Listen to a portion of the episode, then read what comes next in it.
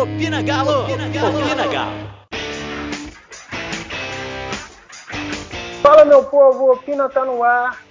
E uma edição especial na data de hoje, vamos falar um pouco sobre as finanças do Clube Atlético Mineiro, o que, que o relatório de auditoria independente fala sobre o clube e a opinião de algumas pessoas relevantes nesse programa.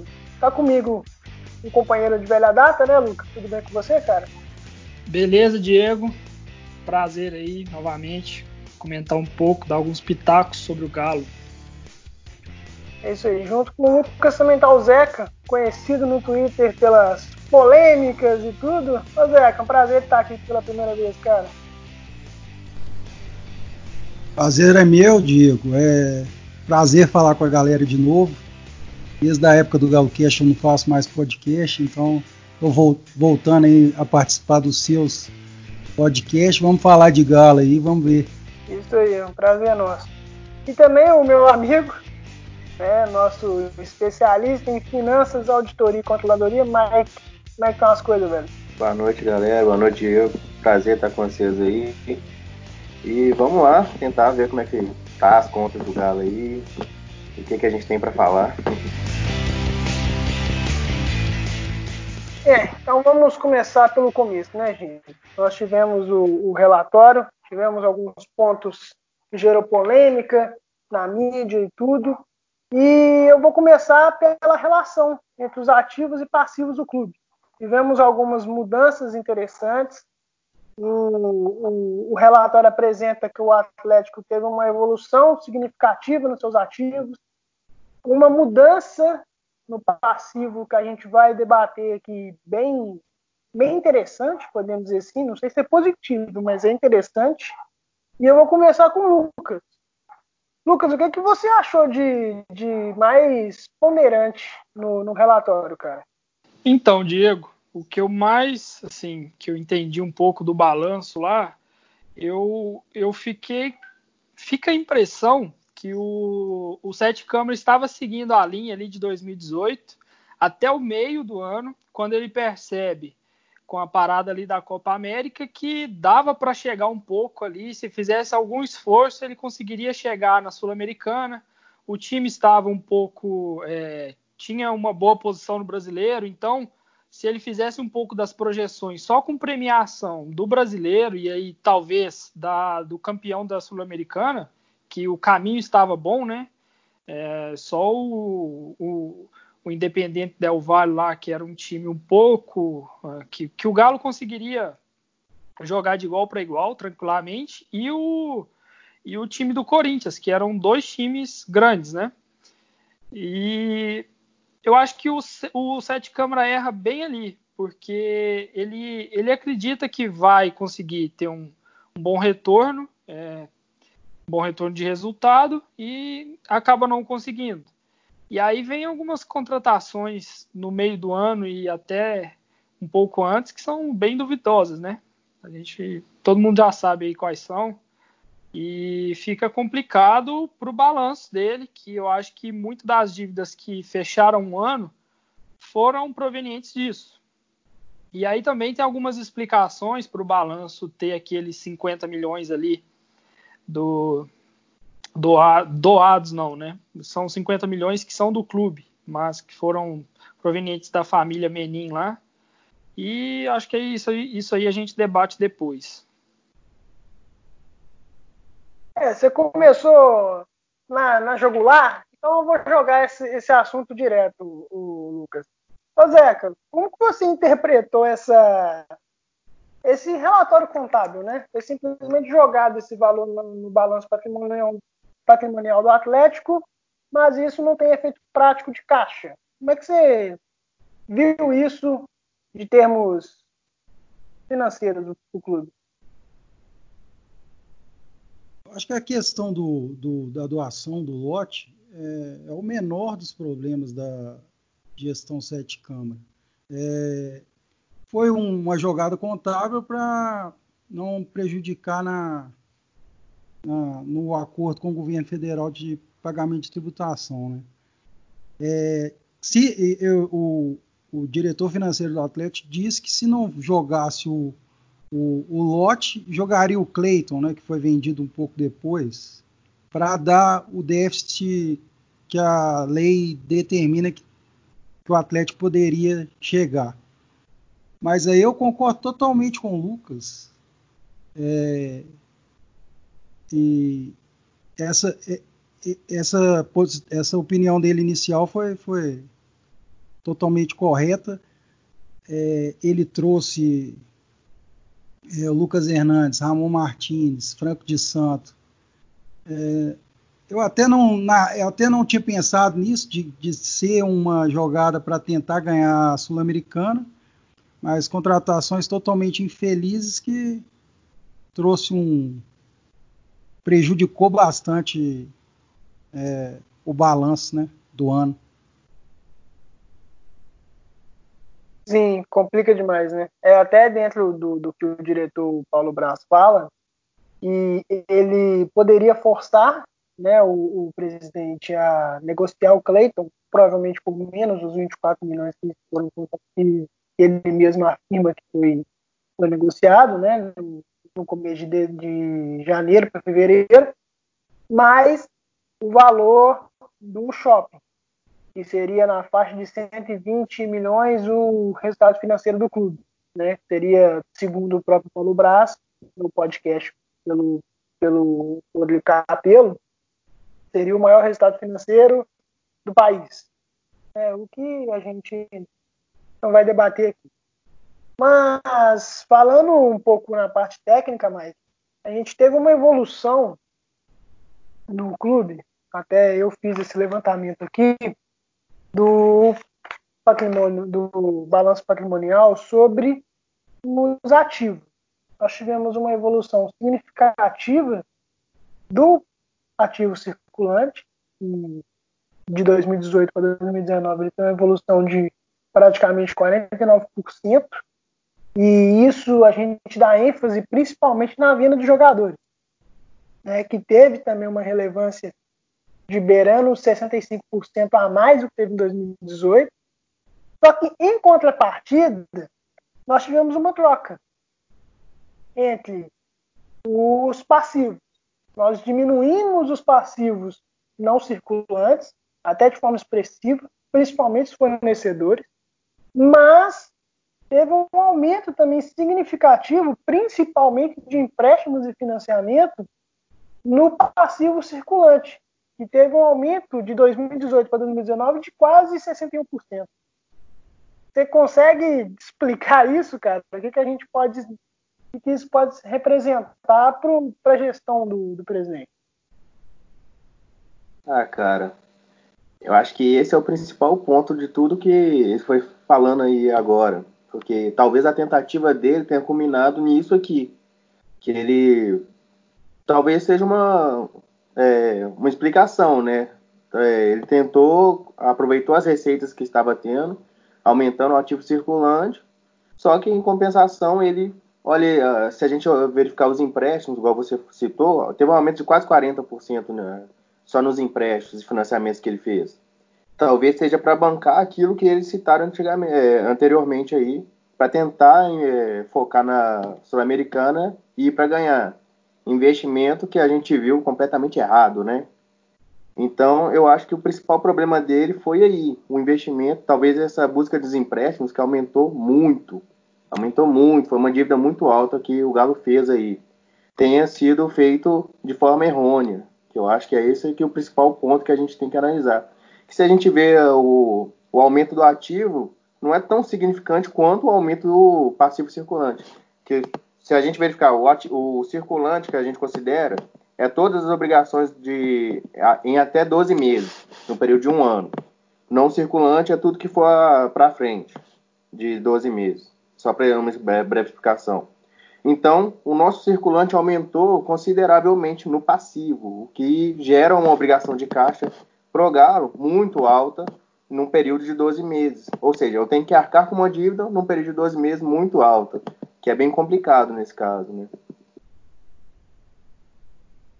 E só, só falando um pouco aqui, que são algumas justificativas que o diretor financeiro faz e que eu acho bom a gente pautar aqui, que, primeiro, é, dois mil e dezenove foi um ano que o Galo readecou muitos cargos. Eu, eu acho que continua fazendo isso em dois mil e vinte. Até teve um, um, um... Acho que o Calilzinho, se eu não me engano, que é um preparador ou fisiologista, algo do tipo lá do, do Galo, teve até preparador uma físico. Isso. Teve até uma reclamação dos jogadores, eles não acreditavam e tal. Mas eu acredito que isso seja algo difícil de ser feito, por ser um presidente e tal, e ser um, um funcionário de longa data, mas que o, o clube ele começa a readequar salários.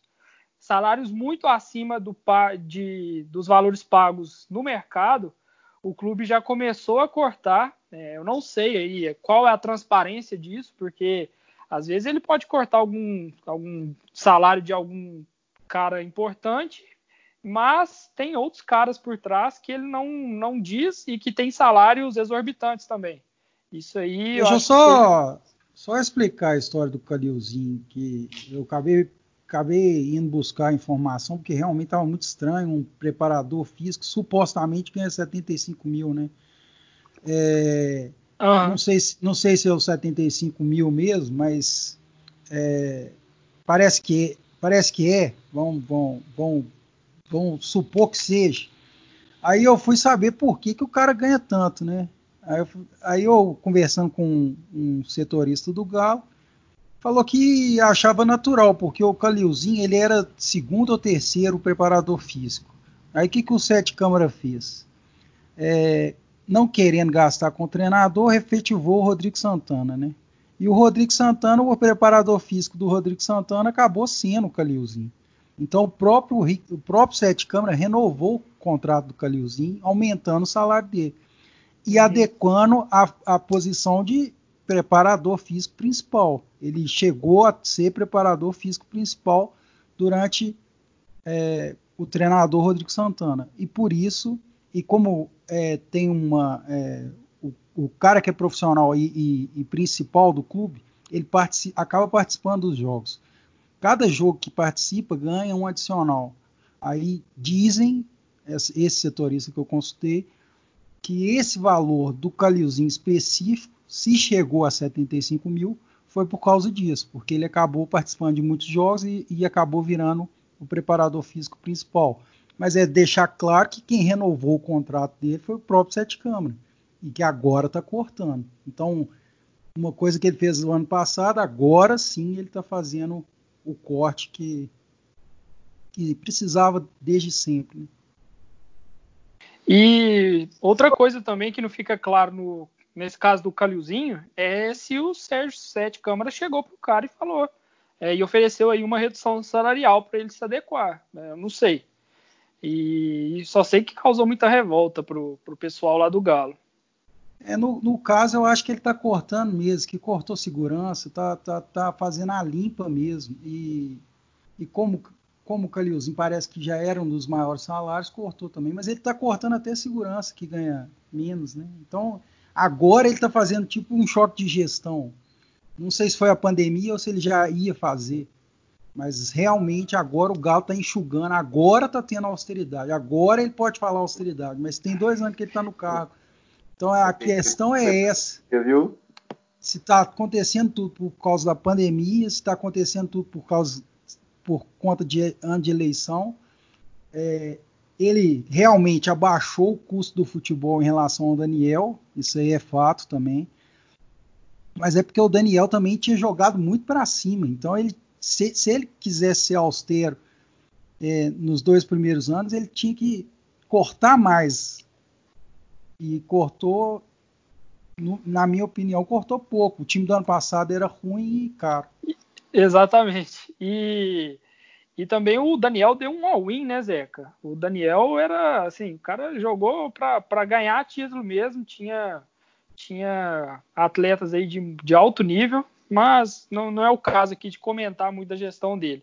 Uma justificativa que o Sérgio Sette Câmara dá para isso também... é que a própria, as próprias consultorias que ele contratou, que é a Falcone e a Ernest Young, são, é, que foram as que disseram já para ele fazer alguns limpas. Isso é uma é, justificativa. É verdade, é verdade. Pode, pode, ter, pode ser que agora que está fazendo os códigos já seja a orientação das, das auditorias, só terminaram o trabalho agora, né? E agora já está agindo, né? Pode ser. Uhum. Aproveitando também pandemia, que eu acho que afetando muito a receita do Galo daqui para frente, ele vai ser obrigado a fazer isso. É, e, e, e o próprio assunto inicial que vocês falaram, o, o, o, a dívida de curto prazo é, é muito alta esse ano, tem muita coisa para pagar esse ano, né? Outro ponto importante, né? Que aí já evita, igual uma coisa que aumentou muito aqui foi as contribuições sociais, que tem a ver diretamente com o pessoal mesmo, a, é, é funcionário do clube. Cara, estava em seis milhões, foi para vinte e quatro milhões. Dá para você ver a disparidade que teve na gestão do Sette Câmara. O, o Mike, esse custo com funcionário foi o custo que você está falando aí de dois mil e dezenove para dois mil e vinte, certo? Não, isso de dois mil e dezoito para dois mil e dezenove. É isso, isso. Então, uma justificativa que eles dão é que dois mil e dezenove foi um ano que eles começaram esse corte com os funcionários. E aí foi onde entraram muitos acertos com funcionários antigos. E, e acho que é bom até para a gente falar um, o contraponto aí que a diretoria dá, né? Porque isso tudo foi, foi assunto lá do podcast com o Capelo. É, só que assim, entrando um pouco na seara do futebol, vocês ponderaram todos os investimentos errados, todo, todo o aspecto de tudo. Só que, analisando a, o relatório, a dificuldade que, o, que, a, que a auditoria independente teve de obter as informações sobre o custo da atividade do futebol foi muito alta. A nota que eles deram aqui foi vinte e quatro e vinte e cinco. Né? O Mike sabe muito bem disso. Então, assim, qual que é a confiabilidade dessas informações? Quanto que isso realmente representa o custo do clube? Entende? A gente não, não, eu acho que, independente do, do nível de, de, de qualidade da, da auditoria, da consultoria, é preciso saber como está a gestão do clube em termos administrativos. Porque você ter a sua atividade fim, que é o futebol, uma dificuldade, que a auditoria dá uma nota de vinte e quatro, e que é um nível de dificuldade muito grande de obter as informações, é algo muito relevante, vocês não acham, não? Diego, eu até acho que você está certo nesse, nesse ponto, só que, de certa maneira, por, igual a Ernest Young, por exemplo, por ser grande como é, não envolver o nome deles em algo que, exemplo, igual do outro lado da lagoa está ocorrendo, sabe? Então, acho que, de certa maneira, confiável pode até ser. Mas aí é, tem que manter o cuidado para ver, para não virar o que o outro lado está virando, entendeu? Mas eu acho que eles não iriam envolver o nome deles em algo que estivesse pro barco a, a afundar assim, não.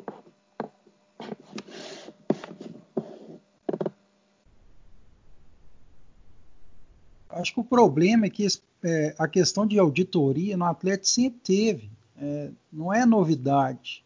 É, a novidade é, dessa vez é Ernest Young e, e ela fez no Flamengo, né? Mas na época do Ziza tinha auditoria externa e interna e não resolveu muita coisa. Se você pegar entrevistas do Ziza, você vai ver que é mais ou menos a mesma coisa que está acontecendo agora. Ele ah, tá tendo uma auditoria, nós vamos ver o que, que a gente realmente deve, quem são os credores. Acaba que passou o tempo, né? doze anos, e tá, voltou o papo da auditoria. Então, é, é, é, a gente tem que tomar cuidado para ver se a auditoria vai realmente trazer resultado efetivo.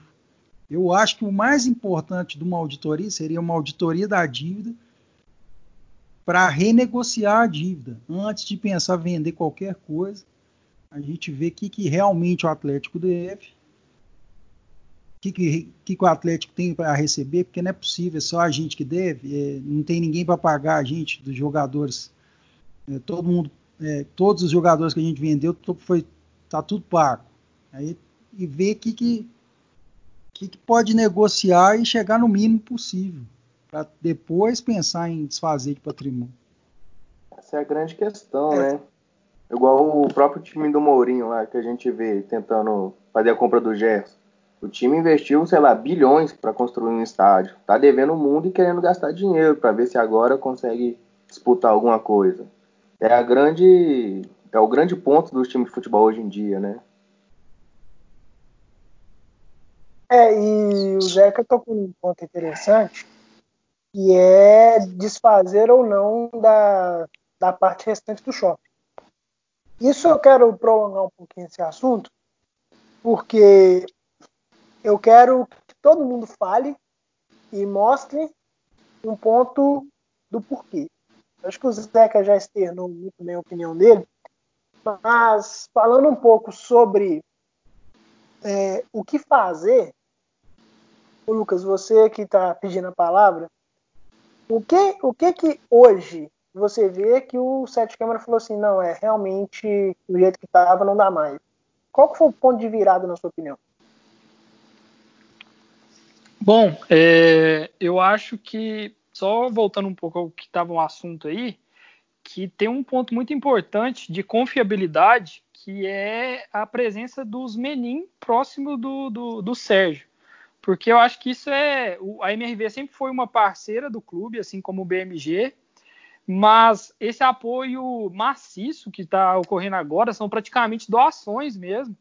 Uh, a gente não tem mais a capacidade de ter um investidor no futebol e, e eu acho que isso tem que ser um ponto muito importante, porque se, o, se, são, se é uma família, que é uma, uma família que tem grandes empresas no país, M R V, Banco Inter, agora C N N, então a gente tem que, tem que pensar um pouco para um lado assim, por que que só agora eles estão confiando para investir tanto no clube? Eu acho que tem a questão do estádio, que tem o nome deles e tudo, mas talvez tenha algo a mais, algo que eles confiam agora e não confiavam antes. Eu penso, penso dessa forma. E quanto ao o Sérgio, o, o Sérgio Sette Câmara, o que, que foi o ponto de virada, eu já tinha dito aí que eu acho que ele fez uma gestão... Ele errou muito, como vários erraram, o Kalil errou no começo, todos erraram, mas ele errou de forma grotesca ali com alguns... Por exemplo, eu acho que o Galo foi um erro muito crasso, que todo mundo avisava. Eu acho que ele manteve o Galo ali por mais de um ano, por teimosia mesmo. Foi teimosia. E o Rui Costa eu não considero tanto um erro assim. Ele tinha uma visão de longo prazo bacana, mas também contratou jogador. A maioria das contratações dele foram ruins, né? E o que o, o, o Sérgio Sette Câmara fez de legal, que eu acho, no clube, foi... que ele investe, teve muita felicidade em alguns jogadores, em vendas. Por exemplo, o Emerson, o Roger Guedes, que não era para a gente receber praticamente nada, e acabou recebendo dois vírgula cinco milhões de euros.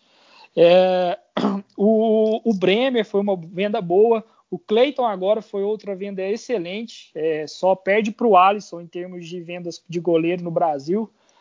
E ele também pegou muita batata quente, né? Pegou muita dívida aí que o Nepomuceno deixou, principalmente.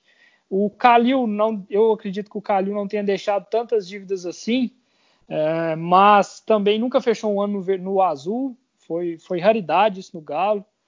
E o, o Sérgio Sette Câmara também fala algo que eu achei interessante, que ele fala que agora eles corrigem todas as dívidas para valor presente, algo que não acontecia e que tiveram até algumas surpresas. Ele diz que o, o Nepomuceno pega um empréstimo com a Globo de onze milhões em dois mil e quinze e que agora a Globo veio cobrar e o Galo nem sabia disso, nem, nem em balanço isso foi colocado. É, provavelmente ele é, d- diz... Na verdade, na verdade, ela entrou como uma receita não financeira, podemos dizer assim. Uhum. Até o, acho que o Paulo Brás escreveu que podemos dizer que entrou como outras receitas, sem, sem descrever, sem anexo, sem notas explicativas, sem nada. E isso que ajudou, porque a gente sabe que o super, superávit do Nepomuceno foi maquiado, ele não existiu, graças a esse empréstimo. Né?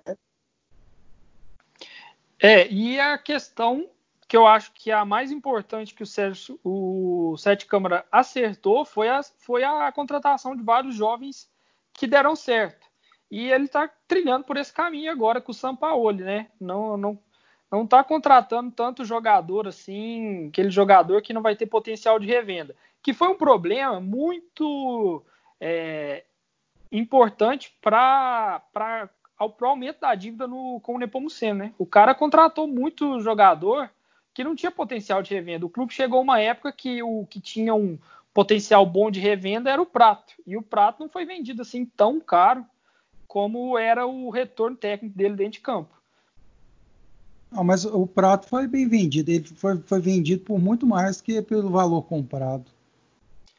Sim, mas foi, foi uma negociação que, na minha visão, Zeca, ele foi bem... Foi bem mais velho.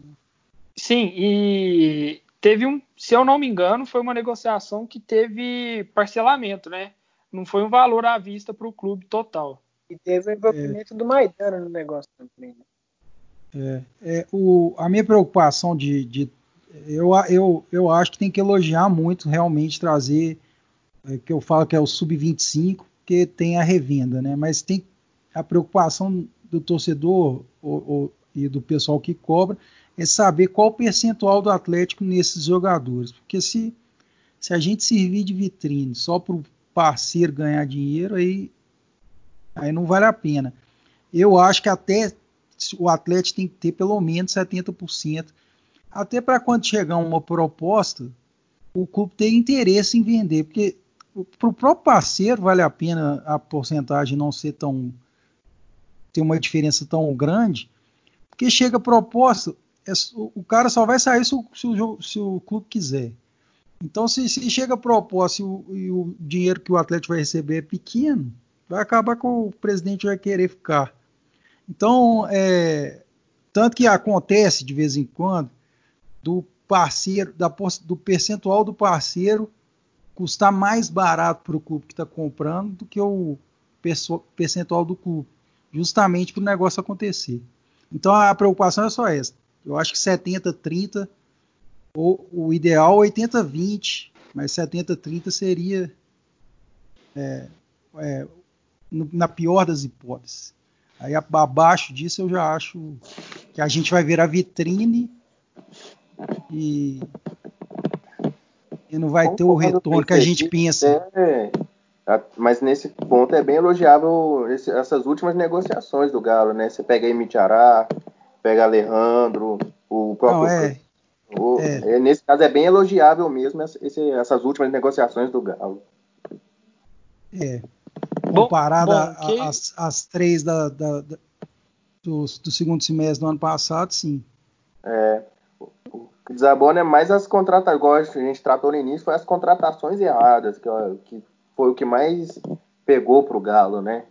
É, e não tem jeito de ser, ser, os caras são tão ruins que você não consegue empurrar para outro time, nem que seja pro, pro time pagar só salário. É, é, o ninguém cara tem, ninguém tem interesse nos jogadores, esse é o problema. É uma brincadeira, né, velho? Esse, esse trio aí que você citou, Zeca, Hernandes, uh, Martínez e de Santo, meu Deus Santo. do céu. É um prejuízo enorme. Coloca o Bolt nessa apanhada. O próprio Michael Bolt também. É... O Bo... Pô, o Bolt, e, e assim, é, já fazendo um pouco aí um ponto... com o que você disse, Zeca, eu tenho uma opinião um pouco diferente. Assim, eu acho que o jogador, se o jogador, por exemplo, der um lucro ali só de vitrine mesmo, que seja de vinte por cento, trinta por cento, eu ainda acho que é interessante para o Galo. Por quê?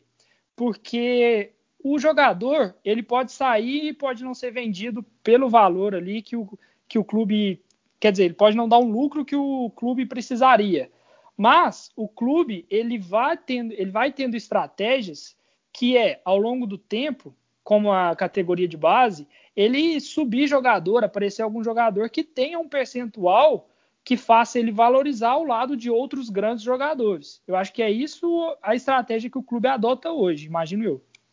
Não, mas vamos supor, o Alan dá super certo. Aí chega uma proposta de dez milhões de euros. O clube vai ficar com, se for vinte por cento, vai ficar com dois milhões de euros. É bem provável que o Sette Câmara não queira vender, porque dois milhões de euros, não, com dois milhões de euros, não resolve a vida, não paga dívida e não compra outra lã para para substituir a vinda. Sim. Com dois, uhum. mil, com dois milhões de euros, você não paga nem o que o Alan custou de salário. E o... Mas assim, eu acho... O que ele trouxe de retorno para o Galo em futebol, né? É, tem o retorno técnico e o retorno financeiro. É, tem que considerar essa parte também, né? Mas é importante... É, você, é, você vê, o, o, o Sergio Sette Câmara, o destaque da gestão dele foram as vendas realmente. É, nós vendemos, se eu não me engano, cento e oitenta milhões, né? De jogador. cento e oitenta. Por aí. Por aí, acho que foi de cento e oitenta ou duzentos milhões. Para mim, ele demonstrou com isso que a gente não precisa vender shopping, a gente tem que trabalhar bem para acertar nos jogadores, porque se a gente acertar um jogador acima da média, coisa que não aconteceu, e mesmo assim a gente faturou esse dinheiro, então se a gente acertar um jogador acima da média, a gente pode alcançar um, um orçamento em venda de jogador que, que dê para é, desafogar a parte da dívida a curto prazo ou, ou negociar com o credor. Sim. E, pagamento e da dívida você, menor. Vocês tocaram num ponto interessante no começo dessa discussão sobre a participação da família Menin, do Ricardo Guimarães. E eu queria colocar aqui para vocês, até pegando o histórico recente da negociação do Marrone, que está praticamente fechada, ela só foi viabilizada pelo pagamento à vista dos vinte e um milhões realizado pelo B M G, né? E assim, o Lucas citou que a, o Menin poderia estar agora interagindo mais No, na administração do Atlético por conta de confiar, por ter uma credibilidade. Mas, aí eu vou colocar um contraponto, Lucas. Será que não é agora que eles estão tendo essa liberdade porque não tem uma imposição maior do que eles, por exemplo? Porque uma coisa é, ah, podemos dizer às claras, né? Você negociar com o Kalil na presidência do clube. Outra coisa é você negociar com o Sette Câmara. O Kalil é muito maior que o Sette Câmara dentro do conselho, a gente sabe muito bem disso.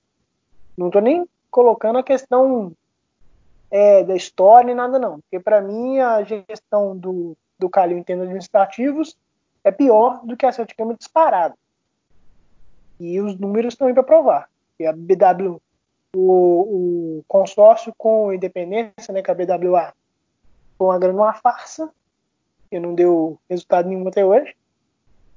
Mas eu falo assim, será que agora... A, a questão da B W A é, foi feito mesmo para não dar lucro, porque os caras só tem o camarote, se você for ver, camarote, nem, nem, se eu não me... até a própria cerveja é, entra... como receita separado. O ingresso entra como receita separado, o Galo na Veia entra como receita separada. Então, o que, que é o, o negócio B W A Atlético no Independência? Camarote e lanchonete. Aí não tem jeito de fechar lucro, não. Agora, você ignora a receita que você está tendo com o ingresso, você ignora a receita que você está tendo com o Galo na Veia, com, pendendo Brahma até lá, lá dentro.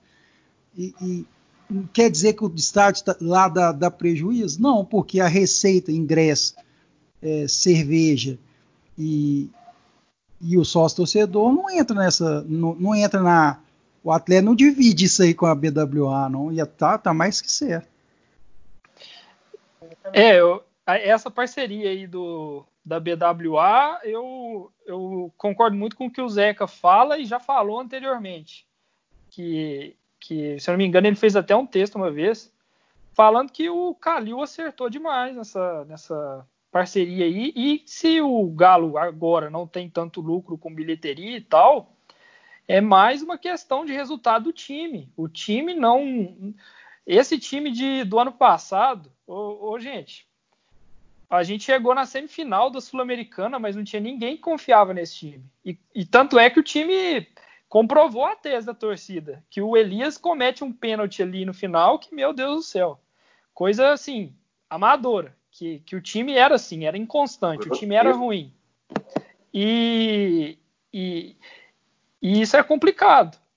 Agora, avaliar uma gestão, por exemplo, do Kalil com a do Sette Câmara, Diego, eu acho que a gente tem que ter muito cuidado. Por quê? Porque o Kalil pegou um clube que o Sette Câmara pode ter pego ruim, mal das pernas e tudo que ele fala, mas como o Kalil pegou, eu acho complicado. É, assim, o clube... Tem pessoal aí que conta, acho que o Zeca deve saber muito caso de bastidor, mas parece que o clube não tinha dinheiro, é, na conta do clube, assim, conta corrente, não tinha dinheiro praticamente nenhum. E o, o Kalil fez uma revolução no clube e mesmo que ele tenha fechado vários anos no prejuízo e tal, eu acho que tem alguns, alguns fatores que não entram em balanço, que não entram em questões financeiras, mas que só o Kalil ali foi, conseguiu lidar. Que tem um caso que ele conta que eu acho muito interessante, acho que isso nem, não tem como a gente contabilizar, mas é muito importante, que ele fala que os jogadores na Libertadores, eles estavam muito putos com o Cuca. Foi, foi afunilando ali, quarta, semi, o Cuca começou a deixar muito, muito tempo de concentração, antes era do, dois dias antes dos jogos, aí começou a ficar praticamente todo... a semana inteira dentro do clube, e os jogadores ficaram muito putos. E aí eles foram falar com o Kalil, o Kalil já sabia do que se tratava, e, pô, uma jogada de Messi, só de quem sabe negociar mesmo, ele transformou aquilo ali, já, os jogadores chegaram e já falou, não, eu não quero conversar de bosta nenhuma sobre, sobre é, descontentamento com... com é, ficar aqui no, no clube e tal, vocês estão aqui... Eu quero conversar sobre premiação. O que vocês acham de aumentar? E aí foi aí que ele vira o jogo, ele muda a mente do, do jogador. E eu acho isso muito difícil. O trato com o jogador brasileiro é muito complicado e o Kalil, ele foi um mestre nisso. O próprio convencimento para trazer o Ronaldo. Mas é a questão do Kalil no, no primeiro, no início, né? Ele pegou o clube, a folha administrativa era gigantesca. Tinha departamento internacional, a gente tinha parceria com o clube no, no Japão lá, um negócio totalmente esquisito. Tinha departamento de marketing gigantesco. O Kalil, o Kalil sim, no, em dois mil e nove, fez um, um demiss, de, demissões administrativas que cortou muito e jogou tudo para o futebol. Se você for reparar o, o, o preço dos, dos primeiros times do Kalil, é, não eram tão, tão caros, não. E mesmo assim... ele investia muito em treinador, que ele só pegava os de ponta, e ele deu errado porque foi para Sete Lagoas. Sete Lagoas a gente perdeu o manto. E depois, quando voltou para o Horto, aí o Horto a gente ganhou o mando de campo de novo, a gente ficou dois anos invicto como mandante, Cruzeiro voltou, Cruzeiro virou freguês, surgiu aquela música Eu Sei Que Você Treme, aí surgiu a mística do Horto, a gente achou que a mística do Horto ia ficar para sempre, e vimos que depende de time também, é... Então. Mística só funciona com o time bom. É. A, a gente a, a, achou que era o estádio, que era o alçapão e tudo, mas que sem time não adiantou nada. Aí acabou que a gente cogita voltar pro Mineirão. Mas realmente o outro, quando lota e quando tem time, trouxe resultado. Isso aí é inegável. Ah, e é, é, o que eu, é o que o Lucas falou. O Kalil assumiu, teve que sustar não sei quantos cheques que tinha na praça, teve que rene, renegociar. Dívida de curto prazo, o Ziza fez muita bobagem, tinha aluguel de carro, é, uns negócios absurdos, departamento de marketing gigantesco, e ele assumiu falando, não, marketing é bola na casinha, e a Adriana Branco, que era assessora dele, virou a responsável pelo marketing. É, para vocês terem uma ideia, do, na gestão Kalil só teve dois diretores remunerados, que era a própria Adriana Branco, que era diretora executiva e tomava conta do marketing, e o financeiro, que era o... que eu esqueci o nome. Ah, cara, como opinião pessoal minha, o Kalil, o cara é um monstro como é, líder, sabe? Porque o cara tá dentro de campo, ir lá assistir os treinamentos, falar diretamente com os jogadores, fazer diferença no futebol, cara, é, em cima dos funcionários que ele tem, isso é sensacional. E vem um caso igual você citou aí, Ronaldinho, que não tem como não lembrar. Fazer o que ele fez, trazer da maneira que trouxe, todas as negociações, como ele pôde ter feito, do jeito que conseguiu fazer. Isso aí, por mais que às vezes tenha todos os problemas, eu acho que isso aí, ele é oh, demais, foda. Não, gente... Com certeza. Você quer, pergun- quer saber de Calil, você pergunta pro cruzeirense. Fala, cruzeirense, você quer o Calil de volta no Atlético? Eles vão responder para você. Uma questão é. que eu acho muito, muito importante a gente falar do Calil, que o Nepomuceno e o Sette Câmara, eu acho que o Sette Câmara ele é mais próximo do, do Calil nesse ponto, mas o Nepomuceno, meu Deus, e que é uma lição que todo dirigente deve ter e que isso também não entra em balanço, não é contabilizado, que é a, a, como ele segurava os treinadores. Eu lembro que o Luxa, o Luxa demorou para cair. O Luxa não foi assim, é, uma cri- na primeira crise ele caiu. O time estava disputando não, rebaixamento. Teve que ser goleado, teve que ser goleado lá no Rio para cair. Ele estava segurando, é... segurando, segurando. É até perigoso segurar demais. Porque... É, o, o Calil é teimoso. Ca... Às né? vezes o time precisa de uma mexida. E ele demorava. Mas o... aí vem o Nepomuceno e faz totalmente o inverso, que era o quê? Primeira crise ele já demitia. O clube ficou muito instável com essas trocas de treinadores, mesmo tendo um time bom. E, e quanto a pensar grande, eu acho, eu acho que o, o Calil pensava muito grande e sempre pensou grande, mesmo sem dinheiro. Foi o caso do, do Luxemburgo, foi o caso do Diego Souza. Ele, ele tinha um senso ali de oportunidade misturado com, com pensar grande em alguns pontos que eu acho muito importante uma gestão de futebol ter. E que eu acho que o Sette Câmara agora está vendo isso. Sem time não tem receita. A receita despenca. Ele viu o ano passado, né? Concordo. Ainda sim. mais agora, atu- atualmente, os campeonatos, a, a cota de televisão está diretamente ligada à sua colocação. Na Copa do Brasil, se você não avança, você não ganha dinheiro. A gente caiu para Afogados, tipo, matou a receita Copa do Brasil, que de- é gigante. Se você consegue chegar numa semifinal, você arrecada muito dinheiro. E se você cai na primeira fase, é, adeus dinheiro, né? Então, você tem que ter time, porque não adianta. Senão, se, se você não tem time, você não consegue pagar nada.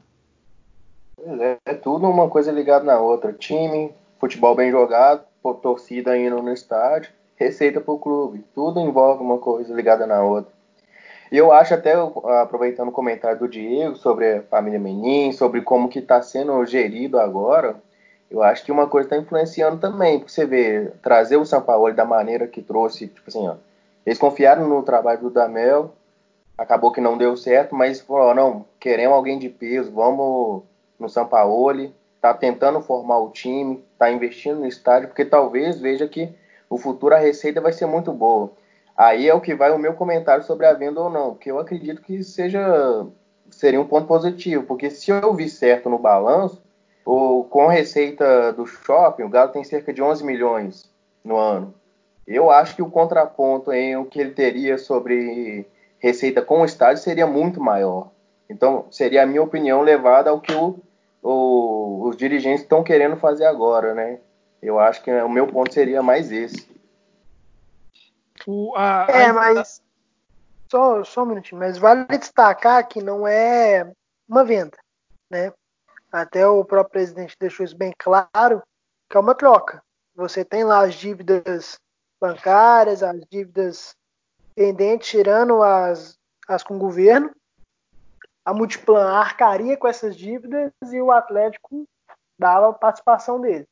Só que, para isso dar certo, aí é necessário voltar no assunto do compliance, voltar na responsabilidade do C P F, é, se isso realmente vai ser debatido no Conselho, se vão querer fazer isso mesmo, porque aí entra o aspecto político.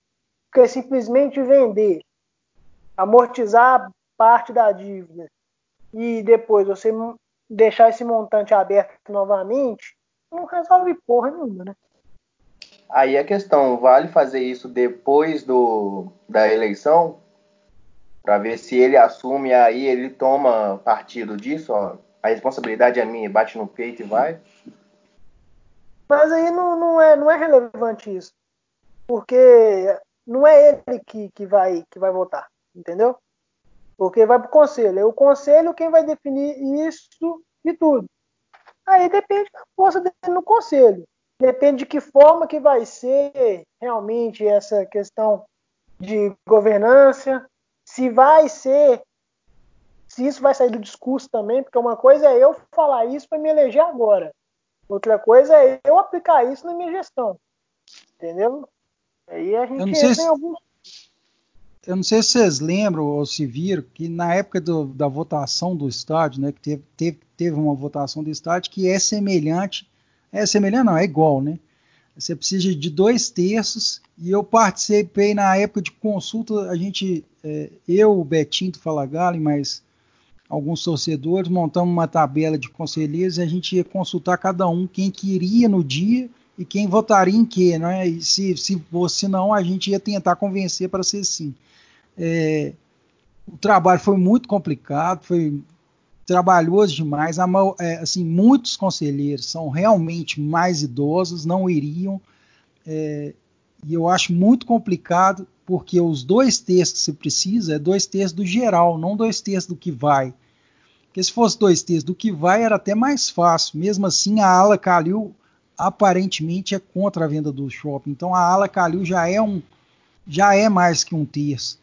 É, então, além do, do, do, da, dessa dificuldade de aprovação, é, é, tudo no Atlético é dificílimo passar, inclusive uma reforma do estatuto, por causa disso, porque vai depender dos conselheiros irem lá. E como tem muito conselheiro que nem mora em Belo Horizonte, ou que caiu no conselho de paraquedas, você vê uma, uma coisa importantíssima que era o estádio, praticamente unanimidade, e...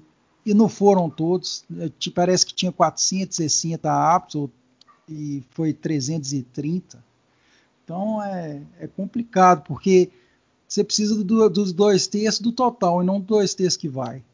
Se fosse dois terços ainda estava mais fácil, mas mesmo assim é difícil. Então eu acho improvável, por isso que eu acho que a discussão é até válida, mas fica vai só ter, na discussão. Ter uma luta muito grande para fazer todos os conselheiros irem lá. Porque, assim, o, o shopping sendo vendido, eu sou a favor dessa venda, eu acho que é legal, até porque, é, usando uma frase que o Kalil usou e agora é, ele mesmo se contrapõe, se shopping fosse bom, o Barcelona tinha dois, o Real Madrid tinha três. E, e assim, o, o, clube, é, é, o clube custa conseguir se gerir, cheio de dívida. O, os presidentes aí custam a gerir o clube e vai conseguir gerir contrato shopping, essas coisas, eu acho não, que é muito gente, mais importante. Não, mas aí também não. É a Multiplan que vai tomar conta, a gente só vai pegar o cheque lá no final do mês. É, isso aí mas, eu concordo. Não é ele que faria isso. Eles não Galo vai, o Galo não vai administrar nada. Agora, o que, que a gente tem que debater é se shopping vai continuar sendo o que é hoje. Mas falavam que shopping ia acabar... Há muitos anos atrás, quando, che- quando surgiu o e-commerce, já falavam que o shopping ia acabar, e está aí até hoje. O povo fala que não tem shopping nos Estados Unidos, é porque não, não, não tem ido nos Estados Unidos, vai lá que está cheio de shopping ainda. Eu, eu acho que a questão do shopping, o único contraponto con- contra a aprovação da venda seria que o, o, a região ali do shopping é muito boa, né? Em termos de valorização, é óbvio que, o, que, que a região é excelente e talvez o clube vá lucrar mais se fosse esperar dez anos, vinte anos, é, isso, isso eu acho que é um fato aí do, do setor imobiliário, mas se isso fosse para tirar um pouco o sufoco das contas a curto prazo e tivesse uma regra de governança dentro do, do conselho, ok, mas é como o Zeca disse, né? É algo muito complicado de ser feito, é muito simples de falar, a ideia é excelente, mas vamos, é complicado dentro do conselho de ser aprovado. Eu ia nesse ponto também, que se fosse vender, tinha que ter o contraponto da boa governança, tipo assim, políticas que... É, é um contraponto, você faz isso, mas você tem que trazer isso aqui de volta, né? Se, sem isso, eu acho que não compensa, porque fica muito Deus dará. Só vendeu e seja o que Deus quiser. Já, já entrando na, na, que, na questão do podcast lá, o Sergio Sette Câmara, eu acho que isso foi até um ponto para o Sampaoli vir, para pro Dudamel vir, é, o que rola é que o, o, o Sérgio Sette Câmara imaginava que em dois mil e vinte o clube ia ter um superávit de quarenta, é, de quarenta milhões de reais, algo em torno disso. E por isso ele já começou a apostar alto. E eu acho isso importante, porque ele imaginava isso já, já pensando na, na, nesse, no time desse ano, e é uma, uma aposta válida, né? Concordo cem por cento. Válido. Mas aí é o, o entrave que tem, né? Que vocês comentaram, comentaram aí. Mas beleza. E ca... entra, aí entra um problema que é a gestão de futebol dele. Ele apostar no time, beleza, mas ele não, ele não ter... Porque pra mim foi nítido isso. Independente dos problemas que teve o Dudamel com o elenco e tudo, é, o tempo todo na sua vinda foi bem claro que ele não tinha confiança total nele, ele não tinha confiança nem no Rui Costa, quanto mais no técnico. Então, assim, isso aí peca, porque aí você vai apostar tudo, você confia no, num resultado financeiro interessante, por bom desempenho, por performance e tudo, mas sua gestão de futebol é ridícula, entendeu? Então, assim, aí estraga, ele se auto é, estrangula, podemos dizer assim.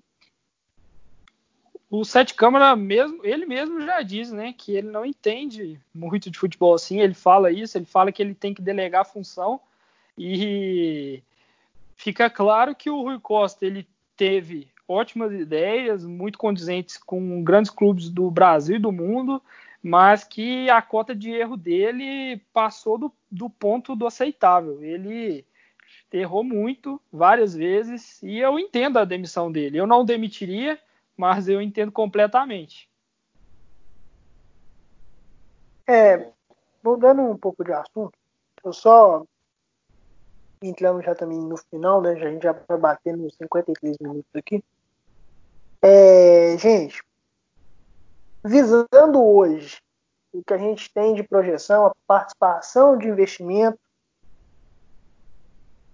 É, a estrutura de futebol que está montando, o Sampaoli, que acho que é, acho que é o grande triunfo de esperança do atleticano, é ele fazer milagre, né? Infelizmente é essa palavra mesmo, porque o time tecnicamente acho que não vai ter um ganho técnico significativo, assim, por toda a situação, por conta da pandemia, por conta do que os investimentos serão feitos em jogadores novos, com potencial, mas que provavelmente o resultado a curto prazo não vai ser tão bom assim, né? A gente vai, eu creio que no Marrone para dois mil e vinte e um, por exemplo, né? No, se confirmando, se afirmando como uma peça importante, caso tudo dê certo mesmo, para a próxima temporada ou na outra, para ser posteriormente vendido. Então, assim, a curto prazo, o que, que vocês esperam da gestão do Sette Câmara? E o que que, aí visando um pouco o lado financeiro, o que que esperar do Atlético nos próximos anos com tudo que está sendo debatido até agora? Ô, Diego, eu acho que o, que o atleticano ele não tem a real dimensão da capacidade do Sampaoli. Assim, eu acho que é muito complicado o Sampaoli não estar entre os vinte melhores treinadores do mundo. Acho que é muito complicado. E a capacidade do Sampaoli de criar um coletivo forte em pouco tempo, ainda mais com tanto coletivo, tanto treino aí durante a pandemia, eu acho que ela é real.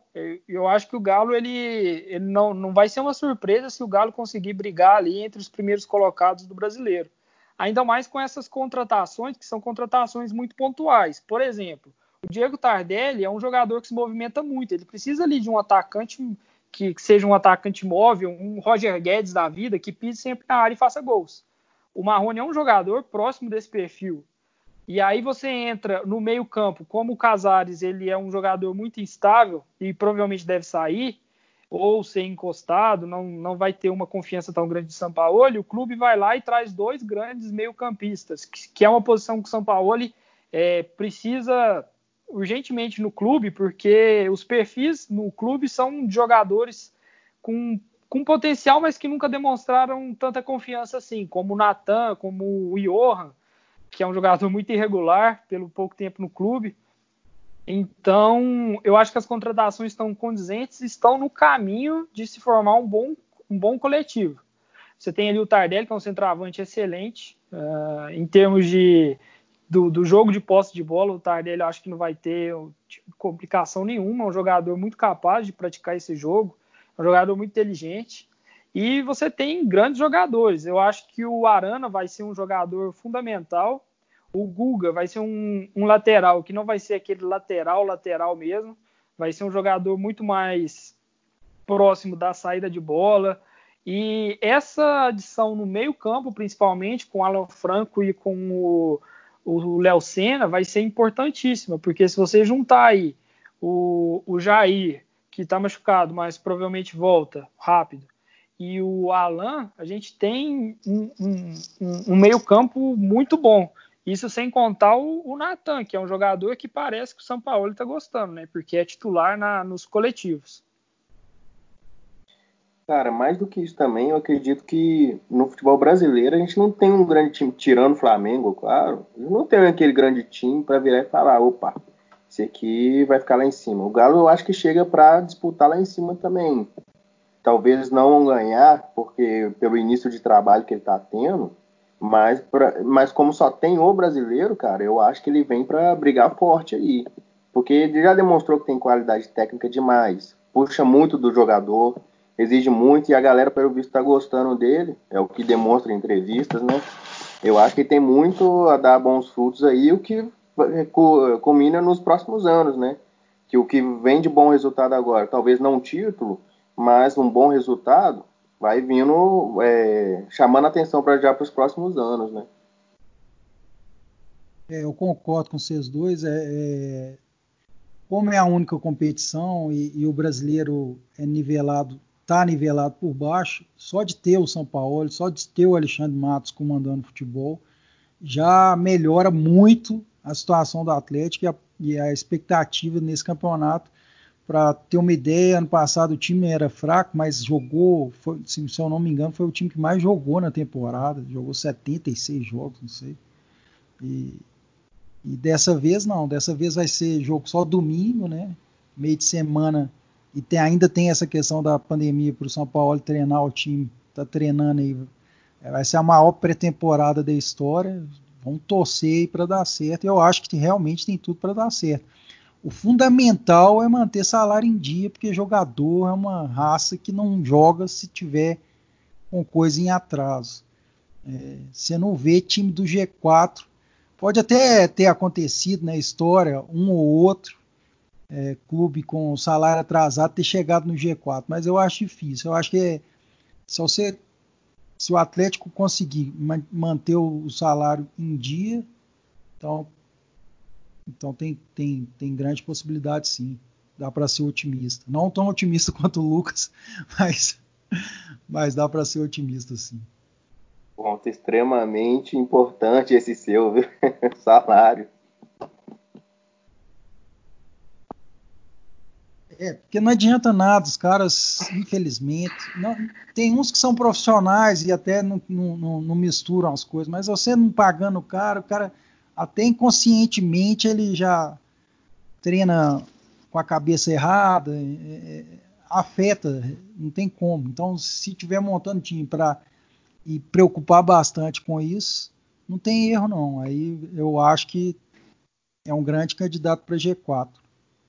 No Tardelli tem muito tempo que ele não joga, eu, eu não tenho essa esperança toda do Lucas, mas... O Lucas é o cara mexendo, se você conhece esse podcast aqui.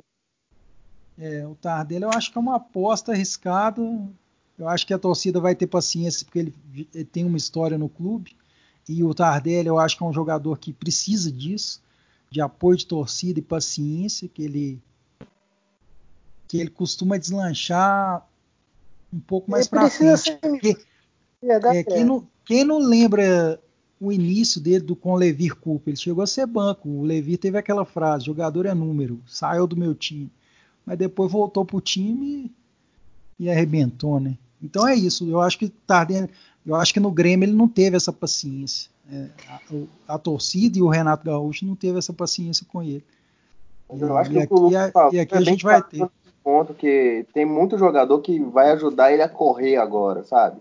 Que vai junto com ele, que eu acho que pode ajudar o futebol dele a aparecer. Você pega aí a Lander, a, o Marrone que vai para frente, muita gente que tá para chegar que vai que tem um futebol bem parecido, que eu acho que pode auxiliar o futebol do Tardelli a aparecer. Bom, pelo menos é uma esperança, né? O, a grande é, questão finalizar, do... ele finaliza bem. É, não tem, esquecer, ele não esqueceu. É. A questão é física mesmo, porque a idade chega, né? A questão que eu acho que o time do Galo vai sofrer um pouco vai ser com a falta de experiência.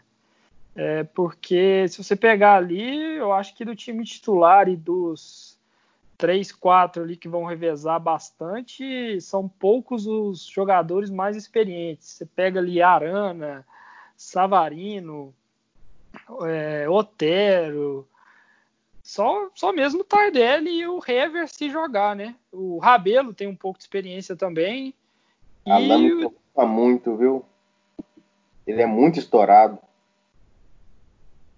Sim, e só, só um ponto que o Zeca citou que a gente praticamente não falou aqui, que o Alexandre Matos é um excelente negociador, né? Acho que isso ninguém discute e ele tem uma grande capacidade de, de negociação. O problema dele mesmo é, é que ele é um, vamos dizer assim, que ele é um cachorro doido que o técnico aponta o jogador, ele vai lá e contrata. Mas se o técnico apontar o jogador errado, ele vai contratar o cara errado. Então, com o Sampaoli, que é um, um cara que tem uma, uma qualidade boa para ir no mercado, eu acho que que tem grandes chances de ser uma parceria boa para o clube. Mas eu falo mais também do dia a dia, ele, ele já conviveu com vários grupos campeões, então ele, ele pode administrar bem assim, é, a questão do, do vestiário, se, se der um atraso de salário ele poder conversar, e eu acho que nessa parte também. E ele tem peso. O Palmeiras, né, pra... era uma guerra de egos, né? Então ele tem essa experiência. Acho que agora também eles estão bem cientes da condição do Galo também, né? Que é investidor que vai estar, então, opa, é isso aqui que eu tenho. Não adianta você pôr um mundo de dinheiro lá e não, mas não ter como pagar. Isso aí. É isso então, meu povo? Isso aí. Falar um pouco de finança, né? Mais de futebol. É, futebol a gente tem que esperar voltar para ir acompanhando, né? Por enquanto a gente pode analisar o que está aí.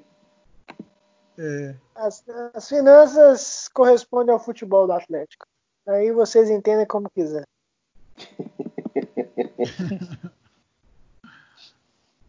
Então, gente, vamos ficar por aqui. Ô, Zeca, muito obrigado, cara. Foi um prazer te conhecer, participar aqui. Obrigado mesmo. Eu que agradeço o convite e saudações aí atleticanas e vamos, vamos ir bem nesse brasileiro, se Deus quiser. E volta mais vezes. Beleza. Ô Mike, você também, cara, muito obrigado. Tá, valeu. Agradeço demais aí. Saudações alvinegras também, tamo junto. Lucão, um abraço, meu velho. Valeu, galera. Obrigado demais pelo papo. De qualidade aí, valeu. Isso aí, depois, depois a gente fala realmente de finanças. É.